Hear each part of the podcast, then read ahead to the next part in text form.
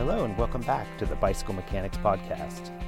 Sorry we've been gone for a while. Had some stuff going on had to take care of, but we're back now for podcast number 24. And we're going to continue our journey with one of my favorite cycling books le- lately and of all time called The Beautiful Race The History of the Giro d'Italia by Colin O'Brien. We're going to talk a little bit about Fausto Coppi and Gino Bartali in kind of part three of probably a part four, four part uh, reading out of the book and some commentary about that. And we are also going to talk today about one of our least favorite things as bicycle mechanics, and that is stolen bicycles. So let's let's get into it a little bit. Let's start off with uh, stolen bicycles. So even if you're not a bicycle mechanic, uh, you've most likely uh, had some experience uh, with a stolen bicycle. Um, from a mechanic's uh, view, uh, we can often tell when we're working on a bicycle that has been stolen. Um, some of the telltale signs are the whole bike has been spray painted, one color, usually all of it. The entire bike's been painted.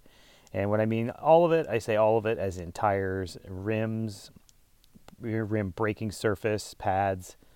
Well, you kind of get the picture, the whole thing. Um, sometimes uh, one of the other t- telltale signs is a, a, strange mix match of parts that are definitely out of place. Uh, some examples of that would be two completely different wheels, uh, sometimes even different sizes, um, different types of shifters, brakes, cranksets, and pedals that don't really seem to go together. Um, those are all kind of the signs that we noticed right away as bicycle mechanics. Um, obviously, another one would be a serial number that's been filed off. That one's uh, kind of a big red flag for us. I I personally, as a as a mechanic, hate working on uh, bikes that are obviously stolen. Um, the the current owner often is not the one who has has stolen the bike, but uh, when they buy a, a two thousand dollar bike on Craigslist or some other online selling service for two hundred fifty dollars or so, it's it's very clear that uh, they now own a bike that has been stolen. And one of the things about dealing with a stolen bike is you know that the bike's been taken away from its rightful owner, and that that kind of really kind of pisses me off. Um, having had a couple bikes stolen from me, um, it just isn't fun knowing these facts um, that someone's dealing with this when I have this bike in the stand.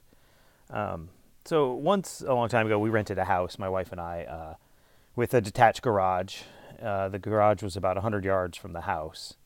Uh, one morning, I was headed out to the garage to get on my bike and head to work uh, when I noticed the door was open, the back door. Um, my heart kind of sank a little bit. Um, I knew I closed and locked the door the night before. Uh, I had seven bikes hanging in the main garage with a cable lock through them. Uh, I checked them all, um, and they were all still there. Um, I also had a kind of a blanket hanging in front of it so that when the garage door was open, uh, if you looked into the garage door, you couldn't see all these bikes kind of hanging there. Um, all you could see was a, a, a, carpet, a piece of carpet sitting there hanging. Um, in the in the shop room of the garage, I would hang my Litespeed mountain bike. It was a Litespeed, I believe it was a Ocoee at the time, 26 inch wheels back then. Uh, it did have a full XTR group, uh, RockShox Sid. Um, it had some nice carbon uh, handlebars, and I had finally dialed in the fit on this bike. Uh, it was an amazing ride. And yes, it was gone. It had been stolen. Uh, the the really sad part was that the thief left the bike uh, they were riding. It was a shitty trek with the seat up super high. Um, my light speed was would be way too small for them for this person, but they probably parted it out and didn't really know what it was worth. Um, at the time, it was probably worth between three and four thousand dollars, and this is in I believe like 2004 or five, maybe. So looking back, um, the worst part, besides the feeling violated, which you don't really get over, is that uh, no one will ever ride that bike again the way that I that the way that it was meant to be ridden, and that kind of made me really sad. And as a side note, it's it's important to have um, some record of the serial number of all your bikes. So when or if this happens to you, you can give the police that info in case your bike is recovered. Um, so many stolen bikes uh, do eventually get recovered, but with a, a serial number not re- not reported, they never uh, get reunited with their owner. So uh, a friend of mine once, um, a while back, owned a really nice specialized dual suspension mountain bike, uh, worth a lot of money, and and he had it stolen from his garage. Um, he was very upset. Beyond reporting it, there's not much you can do. Uh, you can you can go around town and to see if you see someone riding your bike, but the chances are that's just not going to happen. So he would um, check Craigslist weekly just in case his bike showed up on there. Uh, he had kept all his records on this bike, such as serial number, sales records of all the upgrades he had made over the years, which were numerous.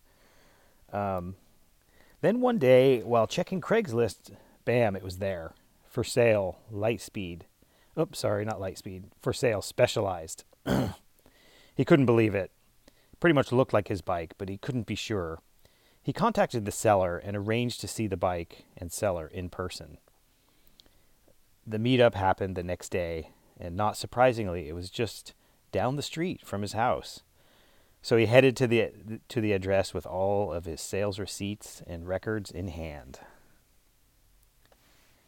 When he arrived, the bike was presented to him, but the bike had been somewhat disassembled, but it was all there. So my friend confronted the seller once he verified it was indeed his bike. He showed all the records, and the seller then said that he had purchased it from a friend. and at the time didn't feel great about it so he decided to sell it. Interesting. When confronted with proof of ownership, the seller gladly gave the bike back. Little suspect there. Uh, I certainly don't advise conf- advise confronting a person selling your stolen property in this case, but it all worked out in this case. I was never known. It was never known if the seller was indeed the original bike thief or just a salesperson, or if his story was really true. So that uh, once again, I don't advise confronting these people, but this is one of those stories that you just don't hear very often, and I really wanted to share that one. Um, so another story, the, the first bar, bike shop that I ever worked at was in Half Moon Bay, California, and there was a time when many bicycles were be, were being stolen in the area. A good friend to the shop and a shop patron had his Ritchey mountain bike stolen from from his home, and, it, and he was really upset. This was uh, kind of an early Ritchey that I believe probably was made by Tom, and it was um, a full rigid mountain bike. So this was kind of back in the day, but it was a beautiful bike. Um, and over time, he had heard about all the local bike thefts, and and eventually found out that the local that a local apartment had a tenant who had many bicycles on the porch, and they were always changing. Um, to say not the same bikes on the porch from one week to the next. They were always kind of being shuffled around. So he called the police and they went to check it out. Busted. Turns out all the group all, all it was, it was a group stealing bikes locally and putting them in a box truck and driving them to Southern California to sell. My friend didn't get his bike back, but the thieves were caught and their operation came to an end. So I, I often thought that that even if I gave this, the police the serial number of my stolen bike, it wouldn't matter because they aren't going to check all those serial numbers on the bike that, on the bike if they recover it. I was wrong. So a different shop that I worked at years later once uh, had to have an offsite storage unit to house all the excess bicycle inventory we had at the beginning of the summer season. Um, one day while retrieving some bikes uh, in boxes from the unit, I noticed a white van with three men loading built used bicycles into it. One guy had a bike upside down and was writing down the serial numbers on a pad and a clipboard. So I asked what they were up to. Turns out they were cops who had just busted a bike thief group storing their loot in a storage space before selling them. Sadly, my Litespeed was not there, and not not to say maybe it was just before the group had busted, had been busted. Maybe it went through that group and it was gone. Bottom line is bicycle thieves suck, stealing sometimes very expensive bikes and selling them for pennies on the dollar often. If a bike online, is online for sale seems to be too good of a deal, it probably has been stolen. So my advice to you is to leave it alone. It's really bad karma to buy a stolen bike. So let's move on to talk a little bit more about the Giro d'Italia and about uh, Fausto Coppi and and Gino Bartali. Um, he wasn't to know it, but Bartali's future would be inextricably linked to another boy, 300 kilometers to the north. Born five years later than Gino, Angelo Fausto Coppi came into the world on the 15th of September in 1919 the fourth of five children to Angelina and Domenico. His parents had moved south to a small town of Cast- Castellania from Cornaro Soto, a village not far from Lake Maggiore, Lake Maggiore, to work the land.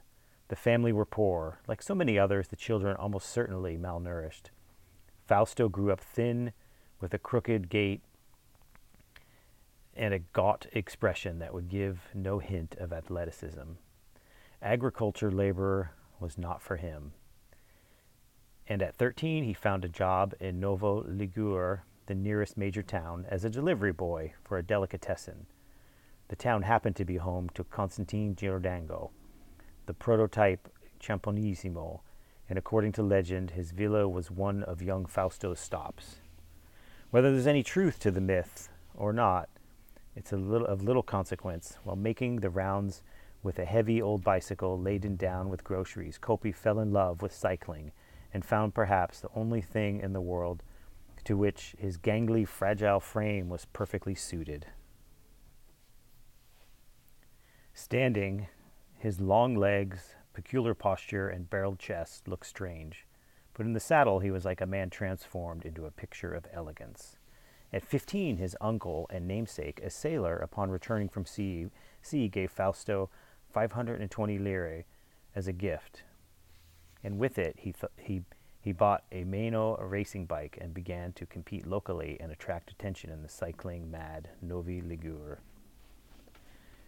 The one link to the retired champion, Girardengo, f- was formative to Coppi's career. His meeting with Biagio Cavanna at the time one of Italy's most respected trainers and masseurs. Biagio was a hulk of a man with a big reputation to match. He worked with Girardengo and Binda, and by the mid 1930s was looking for the next generation's great hope. Cavanna was famous for his demanding training regimes, and later, after going blind, for his dark glasses and the way in which he seemed to see more with his hands than many could see with their eyes. The pair formed an immediate and intimate bond, and f- from that moment until Coppi's death, Cavanna was rarely far from his side. When Coppi raced as an independent in 1939, the signs were promising. The teenager swept to victory in a host of small early season events before making his debut among the most among the professionals at the Giro di Toscana that April. He retired because of a mechanical and most likely went completely unnoticed by the winner and local favorite, Gino Bartali. Gino's professional career had begun five years earlier with fireworks. The 1935 Giro was to be the last for the race's first truly great champion, Alfredo Binda, and the debut of a little known Tuscan, two months shy of his 21st birthday, who would go on to have profound effect, a profound effect on not just Italian cycling, but on Italian society as a whole. At the time, the race's seventh day seemed more remarkable for the fact that it was a pivotal that it was pivotal to Vasco Bergamaschi's overall victory. The 26-year-old Lombard had had begun the race in the service of the once formidable Learco Guerra, who was ultimately unable to defend his title from that year before. Bergamaschi, up until that point, had trailed the Magliarosa Giuseppe Olmo, twice winner at Milan San Remo, but more famously in Italy for his for his bicycles, but overturned the lead with an impressive ride to L'Aquila. More impressive still, however, was the performance of, a, of the stage winner, the unheralded Bartali, who arrived at the line solo having led for much of the day, putting almost two minutes into his rivals on the Passa del Campanile through the Apennines. It was exactly the kind of audacious attack for which Gino would become so famous. In the same season, he made the podium at the Giro di Lombardia and won the Italian national championships. Not content with that, Bartali raced and won in Spain too. His Giro triumph in 1936 caused a sensation across the country when he took control of a brutally hard stage, 9, with a savage solo attack on the first climb. Once free, he never let, let up and finished six minutes ahead of anyone else in L'Aquila. Having wrought havoc on the race and disposed, deposed Giuseppe Olmo, taking from him the Magliarosa, he held on to the lead all the way to Milan, winning two more stages. It was incredible. It was an incredible success, but no one that Giro could save her. No one that Gino could save her. His brother Giulio died in a crash while racing in Tuscany just nine days later. An event that would have an irrevocable effect on Bartali, almost leading him to retire from racing and almost certainly intensifying his already staunch Catholic beliefs. After much soul searching, he, he continued and chained a changed man, but as powerful as ever. The Giro was again in 1937 with four stages along the way, as well as a stage of the Tour de France another in Lombardia, his second national championship, and an array of other races. In 1938, he became Italy's second winner at the Tour de France. So while the 1939 Giro del Toscana was the pair's first contest, the two riders at that point lived in very different worlds. It wouldn't be long, however, before Bartali would, would have to take notice of his young rival. Having in, impressed the management at Gino's Legnano team, Coppi was quickly signed up as a gregario with the idea that he would make an able assistant to their Tuscan captain. captain. Fausto, subordinate to no one, had other ideas. A week after Germany began its invasion of France, the 28th Giro began in Milan.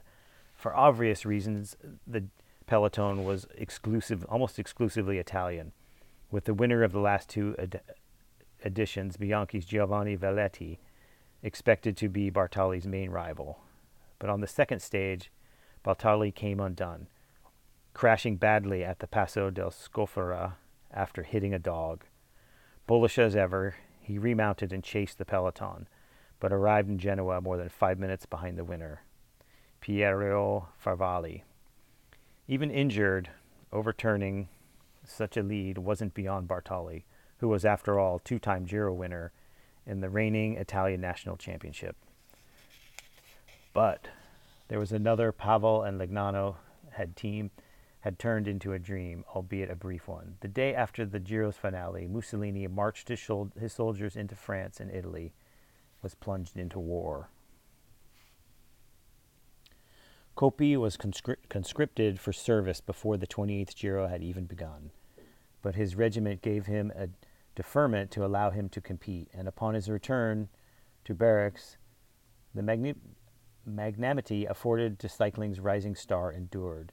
The, reg- the regime in Italy was keen to keep up appearances at home and pushed for the continuation of sporting events right up to Mussolini's arrest. But holding a three week stage race like the Giro that covered thousands of kilometers and, cu- and consumed huge fuel and food resources was impossible. Smaller events carried on, and Coppi continued to race, beating Bartali in 1941 Giro di Toscana and the 1942 National Championships, before setting a new hour record of 45.798 kilometers on 7th of November at Milan's Vigorelli, an event that the organizers timed to avoid the usual Allied bombing raids that had already damaged the velodrome.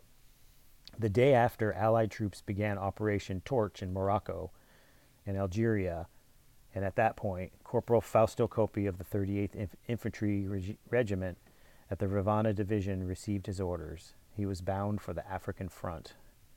In Tuscany, meanwhile, Bartali stayed out of the war and, on the face of it, out of politics. He continued to train, spending long days in the saddle, crisscrossing Tuscany on its web of craggy white gravel roads. Gino was probably the most famous man in Italy at that point, after Mussolini, and fame, coupled with his close connection to the Catholic Church, meant that few people were willing to risk the inevitable backlash that would come from harassing him. Little did they know that those ponderous rides had a purpose. Bartali had been approached by the Cardinal of Florence, Archbishop Elia dalla Costa, who gave him a mission to secretly smuggle documents in the seat tube of his bicycle, destined for a, ne- destined for a network of partisans in Assisi who were using them to save the lives of Jewish families.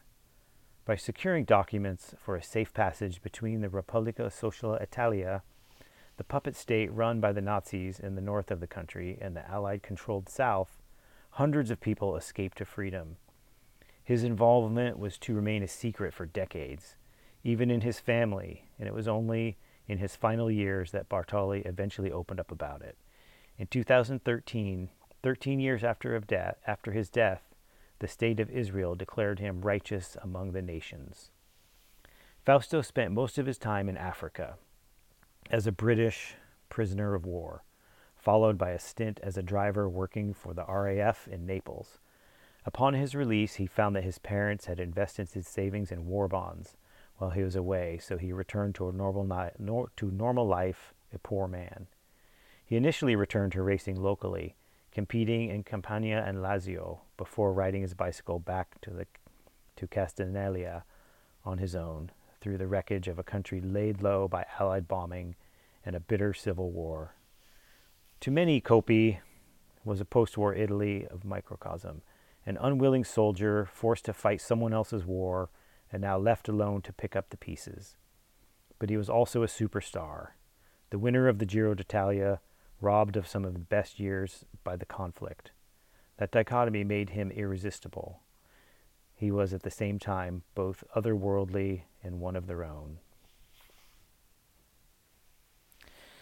So, if hearing some of that doesn't give you chills, I don't know what would. Um, the relationship between these two continues in uh, in the rest of this chapter, which we will uh, get to next time on the podcast. But in the meantime, I'd like to thank you for joining me today at the bicycle on the Bicycle Mechanics podcast. I am your host Matt Taini, and I'm going to say goodbye for a couple weeks.